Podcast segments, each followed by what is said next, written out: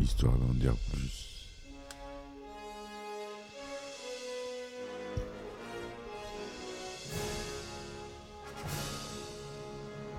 Eh ben attendez, on est en France. Allez, cul sec.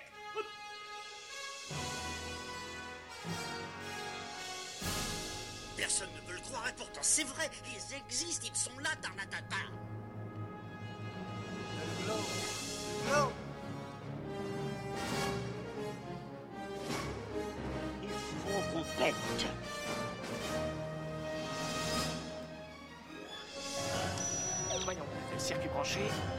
Convecteur temporel temporisé. Bonjour, bienvenue sur Histoire d'en dire plus. Aujourd'hui, on s'attaque euh, à la franchise Batman. Elle euh, notamment celle réalisée par Christopher Nolan avec le premier film The Dark Knight, le Chevalier Noir. Allez, c'est parti, mon kiki.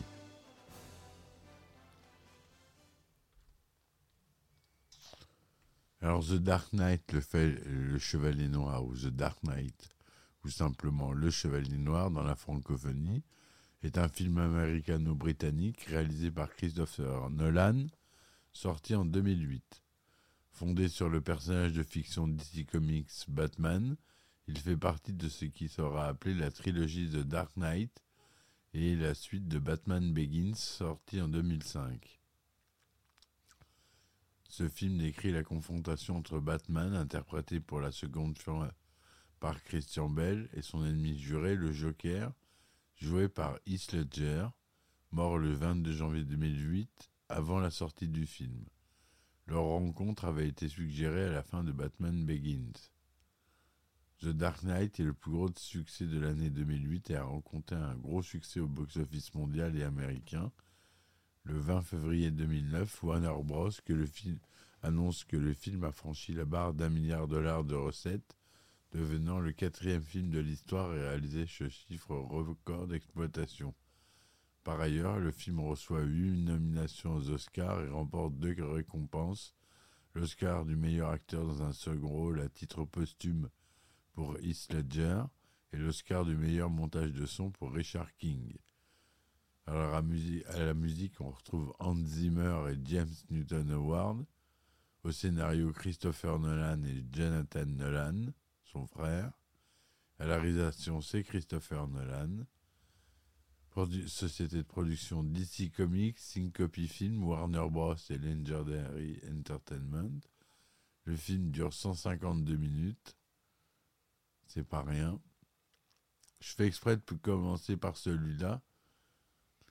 Parce que pour moi, c'est celui qui assoira la franchise de Nolan vraiment inscrit dans le, lore Batman. Donc euh, le résumé détaillé. Dans la ville de Gotham City, une bande de cambrioleurs déguisés en clowns dévalise une banque servant à la mafia pour blanchir son argent sale.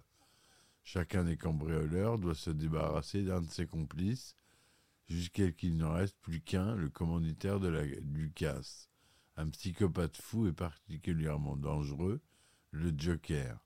Cette nuit-là, trois hommes déguisés en Batman interrompent un rendez-vous entre Jonathan Crane, alias l'épouvantail, et des gangsters. Le vrai Batman fait alors son apparition et appréhende tous les criminels ainsi que les imposteurs. Cependant, il souffre des morsures des chiens d'un des malfaiteurs, ce qui l'amène à revoir la conception de son costume. Batman et le lieutenant Jim Gordon réfléchissent aux moyens d'éradiquer la mafia omniprésente dans la ville. Un nouveau procureur, nommé Harvey Dent, rejoint leur cause. Celui-ci pourrait devenir le héros public que Batman ne peut être. Bruce Wayne rencontre le procureur Dent au restaurant et apprend qu'il est qu'il est le fiancé de son amie Rachel Dawes. Convaincu de ses bonnes intentions, Wayne décide d'organiser une collecte de fonds pour sa campagne à l'élection de procureur général. Durant le repas, Harvey dicte une phrase clé du film Soit on meurt en héros, soit on vit assez longtemps pour se voir endosser la peau du méchant. Lors d'une région entre dirigeants de la mafia, un comptable chinois corrompu, Lau, les informe que les banques dans lesquelles ils stockaient leur argent ont été identifiées par la police de Gotham grâce à des billets marqués et qu'après le hold-up par le Joker de l'un de leurs dépôts, la police, risque de, la pister leur argent et de le saisir.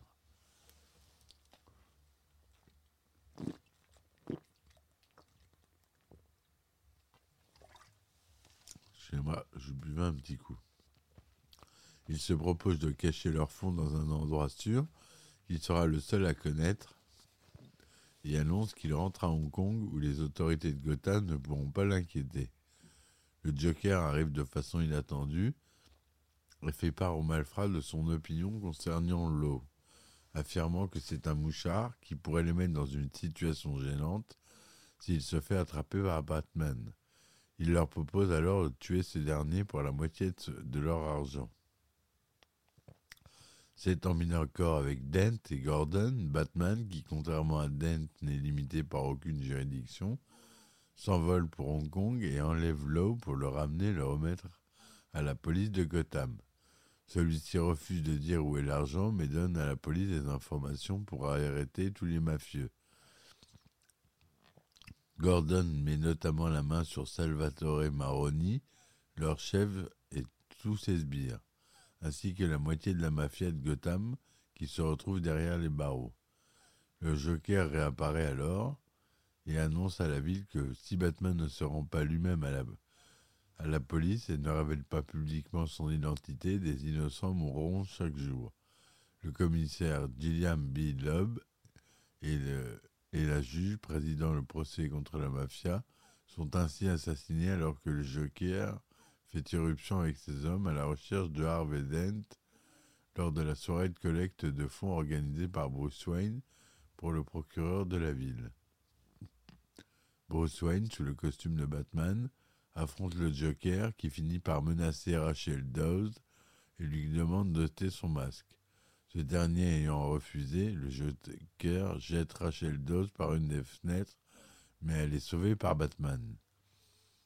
Le maire de la ville lui-même manque de se faire tuer lors de l'hommage public au commissaire Loeb, mais Jim Gordon intervient pour être touché par un projectile qui le laisse apparemment sans vie. Pendant ce temps, Batman mène son enquête et interroge Maroni, qui lui conseille de révéler son identité pour faire cesser le carnage. Harvey Dent, quant à lui, parvient à isoler un complice du Joker et le menace pour obtenir de lui le lieu où le Joker se cache. Batman intervient pour le convaincre que sa tentative est mal avisée. Dent doit rester un symbole de probité pour la ville de Gotham. Là de voir des innocents périr pour rien, Bruce décide de révéler son identité. Mais avant qu'il ne puisse le faire, Dent annonce qu'il est lui-même Batman et est arrêté dans le cadre d'un plan visant à attirer le Joker dans un piège. Ce dernier organise une embuscade pour le convoi de police transportant Dent et tente d'abattre ce dernier pendant le transport, avec, l'aide de ses hommes répartis dans deux camions.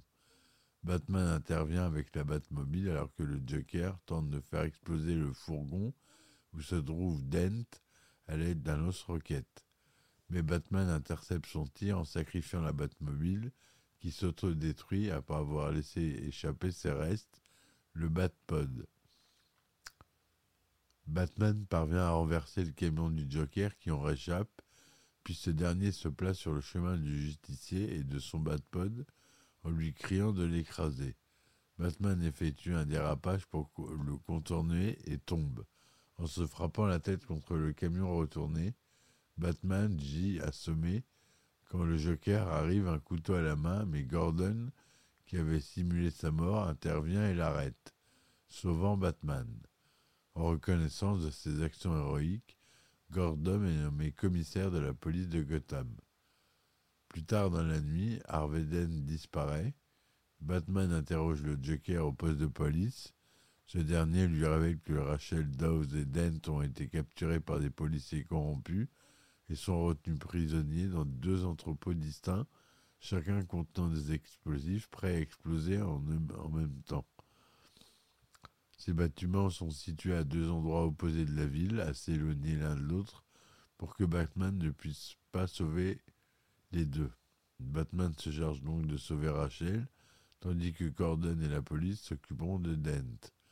Grâce à une bombe dissimulée au poste de police, le Joker s'échappe avec Law. Ayant été trompé par le Joker, qui lui a donné les deux adresses inversées, Batman arrive à l'entrepôt où Dent est emprisonné. Il le sauve à temps, mais celui-ci, qui était tombé attaché à sa, à sa chaise, a la moitié du visage enduite de pétrole qui s'enflamme. Avec l'explosion, et le brûle du côté gauche de son visage. Gordon et son équipe arrivent quant à eux trop tard pour sauver Rachel Dawes qui périt dans l'explosion. À son réveil à l'hôpital, Dent sombre dans la folie après la perte de sa fiancée. Quant à Wayne, il se sent responsable de la mort de Rachel. Un comptable de Wayne Enterprise, Coleman Reese, a entre-temps découvert la véritable identité de Batman en voyant les comptes de la compagnie et les plans des appareils créés par Lucius Fox et à présent utilisés par Batman. Il a envisagé de le faire chanter avant d'en être rapidement dissuadé par Lucius Fox, mais après la tournure des événements récents, il a changé son fusil d'épaule. Il propose à une émission de télévision de Gotham de révéler publiquement cette identité. Il n'a tout à, toutefois pas le temps de le faire, car après avoir brûlé la moitié de l'argent de la mafia qui lui était destiné avec l'eau attaché sur le tas de billets, le Joker interrompt l'interview en téléphonant en direct au présentateur. Il annonce alors qu'il fera exploser un hôpital si Coleman Reese n'est pas mort dans les 60 minutes. La panique s'installe dans la ville et de nombreuses personnes, envisageant d'abattre Reese elle-même, pour protéger un de leurs proches actuellement dans un des établissements hospitaliers de la ville.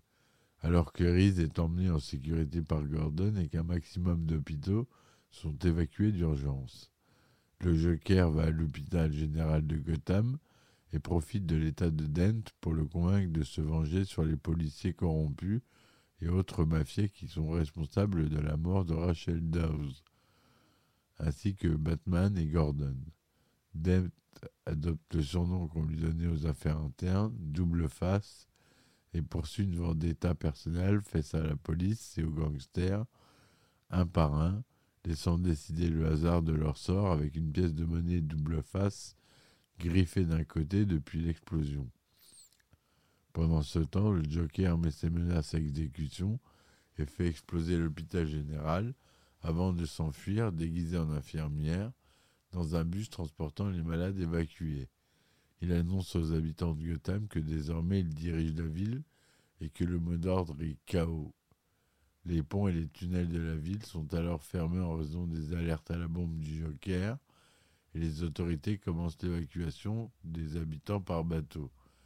Gordon lui-même affrète spécialement un ferry pour embarquer tous les prisonniers de la ville pour éviter qu'ils ne s'échappent dans toute la confusion qui règne dans la ville. Durant la soirée, le Joker prend en otage les occupants du bus dans lequel il a quitté l'hôpital et se rend dans une tour en construction au centre-ville. Il informe les passagers des deux ferries, l'un transportant les prisonniers et l'autre des civils, qu'il y a placé des explosifs avec une télécommande. Le seul moyen pour les passagers de chaque ferry de se sauver est de déclencher les explosifs de l'autre bateau. Sinon, tous les deux sont exploseront à minuit. Batman réussit à localiser le Joker avec l'aide de Lucius Fox et grimpe au sommet du building pour l'affronter une dernière fois. Il est alors presque minuit, mais sur les, les ferries, les passagers des deux camps refusent tout de même de faire exploser l'autre bateau. Le Joker envoie ses chiens sur Batman et le met presque KO avec des coups violents. Il s'apprête à faire sauter lui-même les deux bateaux quand Batman reprend ses esprits et le jette du haut de l'immeuble avant de le rattraper avec son grappin. Le Joker avoue à Batman qu'il est vraiment incorruptible, contrairement à Dent, à Dent qui va répandre sa folie sur la ville. Après avoir livré le Joker à la police, Batman se met à la recherche de Dent et le retrouve à l'endroit où Rachel est morte, retenant Gordon et sa famille. Dent menace de tuer le fils de Gordon. Décidant de punir les trois responsables de la mort de Rachel, Dent tire au sort le destin de Batman, le sien et celui de Gordon à pile ou face. Dent tire sur Batman dans l'abdomen, protégé par du Kevlar, et s'épargne lui-même, car la pièce est tombée du côté face. Voulant punir Gordon en supprimant la personne qu'il aime le plus, Harvey tire au sort ce qu'il fera de Jim Gordon Jr. Mais avant qu'il puisse déterminer le sort du garçon, Batman se jette sur lui et ils chutent tous les deux du toit du bâtiment. Dent meurt, mais Batman en réchappe avec une blessure à la jambe qui le fait boiter. Le Joker a gagné en détruisant tout ce que Harvey avait fait pour la ville. Batman et Gordon réalisent que si les habitants de Gotham apprennent que leur nouveau défenseur, Harvey Dent, a franchi la limite qui sépare les biens du mal, ils perdront tout espoir et la ville sombrerait dans le chaos. Batman persuade Gordon de préserver l'image de Dent en s'accusant des cinq meurtres qu'il a commis. Soit on meurt en héros, soit on vit assez longtemps pour se voir endosser la peau du méchant. Gordon détruit le bat-signal et une chasse aux justiciers s'ensuit. Voilà pour le résumé du film. Sacré scénario. C'est Christopher Nolan et Jonathan Nolan, d'après l'histoire originale, de Christopher Nolan et David S. Goyer, d'après les personnages créés par Bob Kane.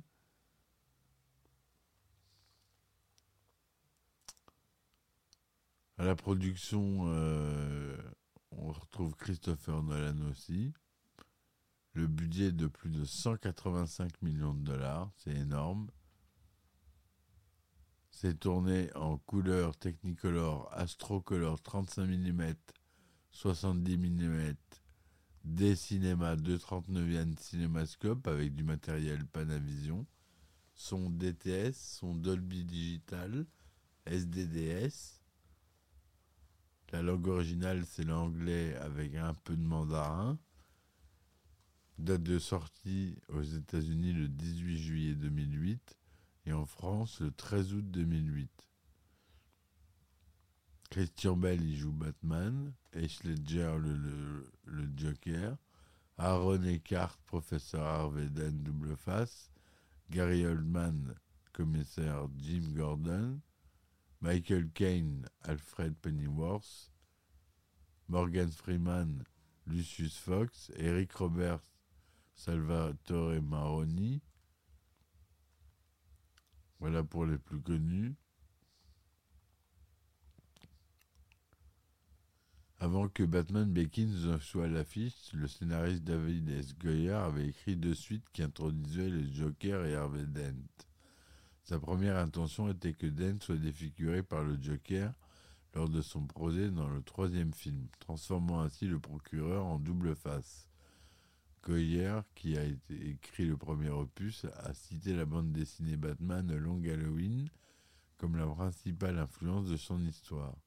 Tout d'abord dans l'incertitude quant à sa participation comme réalisateur de la suite de Batman Begins, Nolan voulait réinterpréter le personnage du Joker. Le 31 juillet 2006, Warner Bros. annonce officiellement le début de la production pour cette suite intitulée The Dark Knight.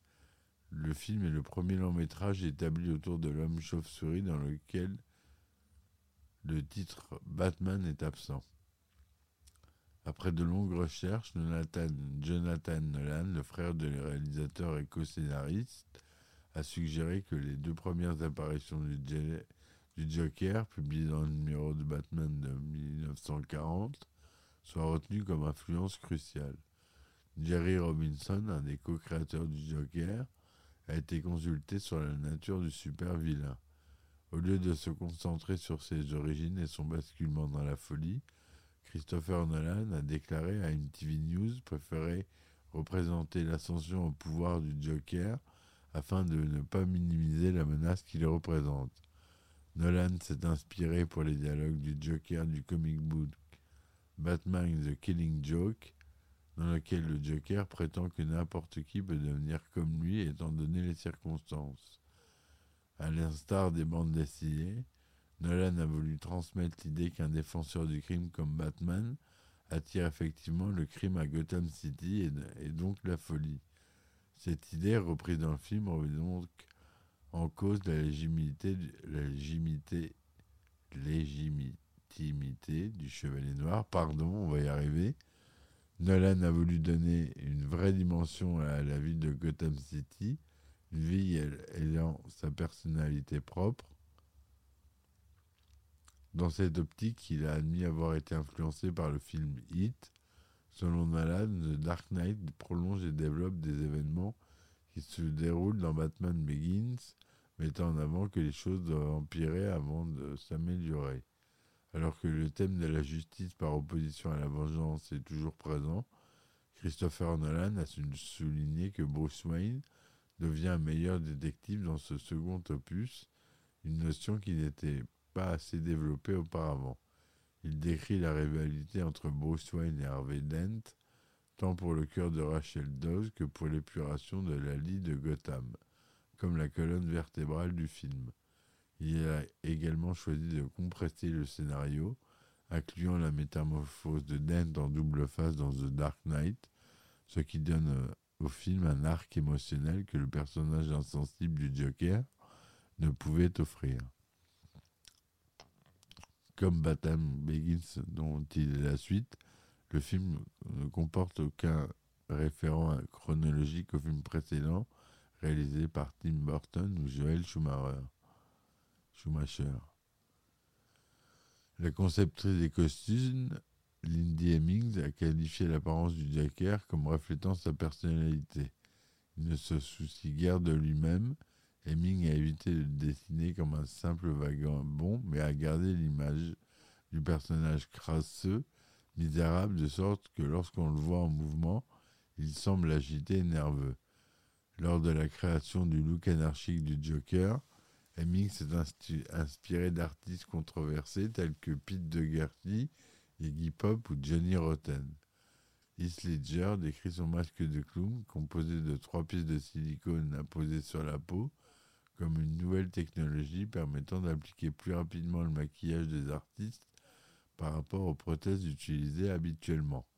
Le processus prend seulement une heure et donne la réelle impression que l'acteur porte très peu de maquillage.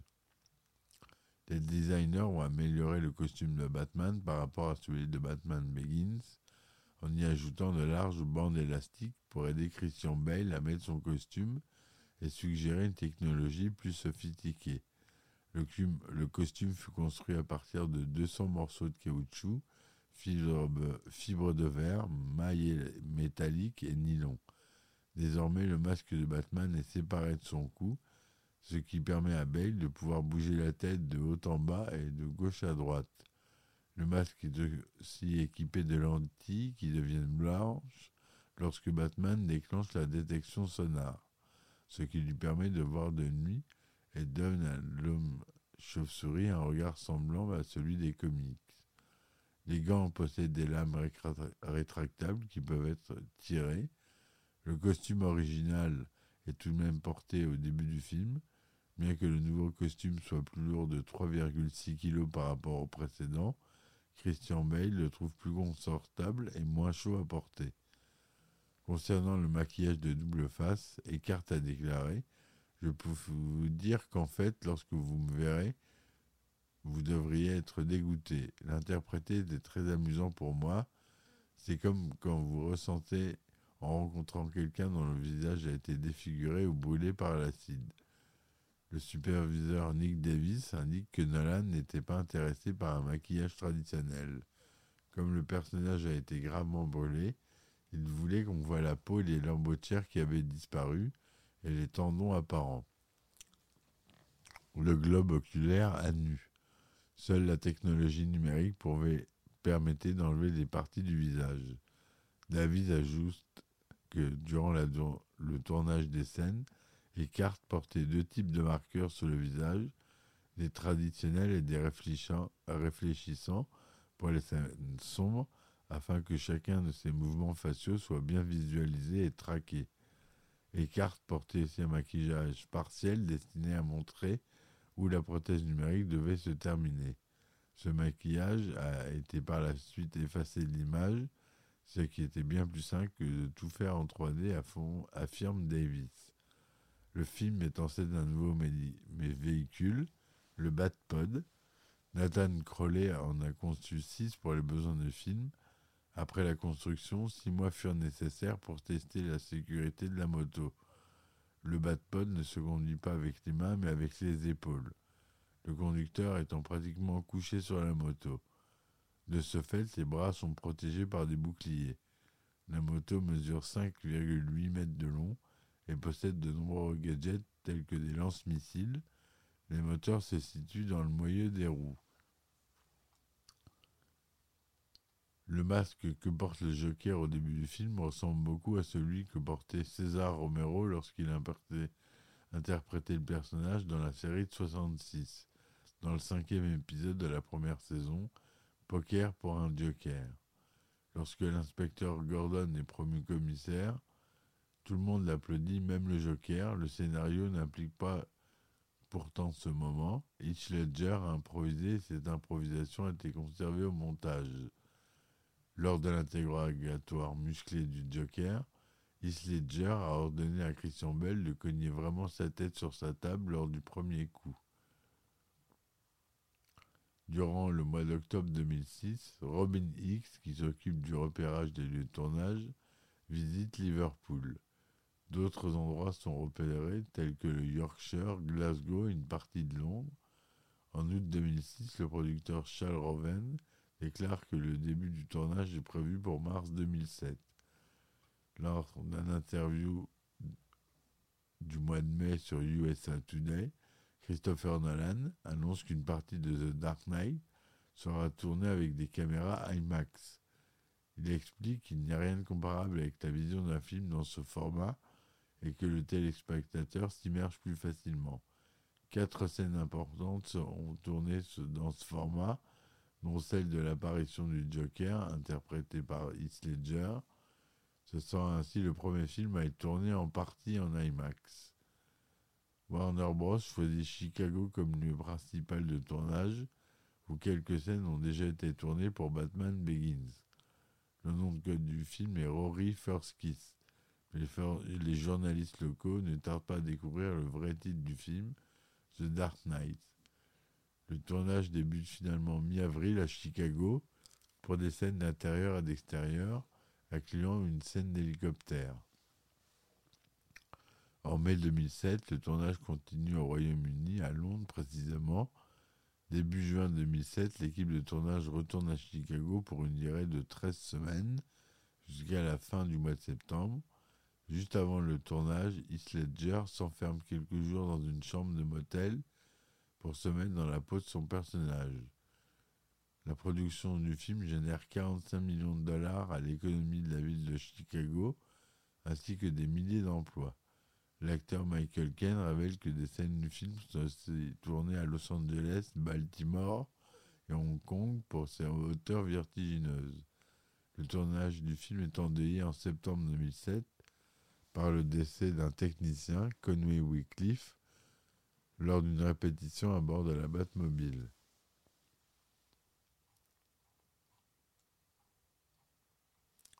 Voilà ce que je voulais vous dire euh, sur ce film qui a été euh, un énorme succès mondial puisqu'il a rapporté plus d'un milliard de dollars, dont 534 millions aux États-Unis. En France, c'est plus de 3 millions d'entrées. Donc, euh, c'est pas rien. Christopher Nolan, c'est un grand réalisateur. Il mérite euh, tout ce qui arrive au film. Voilà, je voulais vous parler de ce film. J'espère que ça vous aura plu. Je vous dis merci de m'avoir écouté. Si vous voulez contribuer euh, au podcast, vous pouvez. euh, J'ai mis les liens en description. Ça m'aidera à produire euh, plus de podcasts et des épisodes inédits. Je vous dis merci, à très vite. Et ciao ciao Histoire d'en dire plus.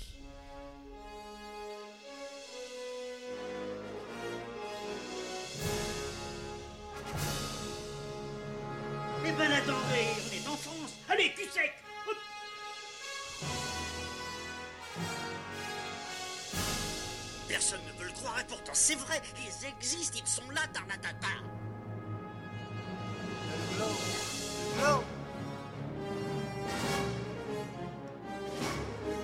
Il faut qu'on pète.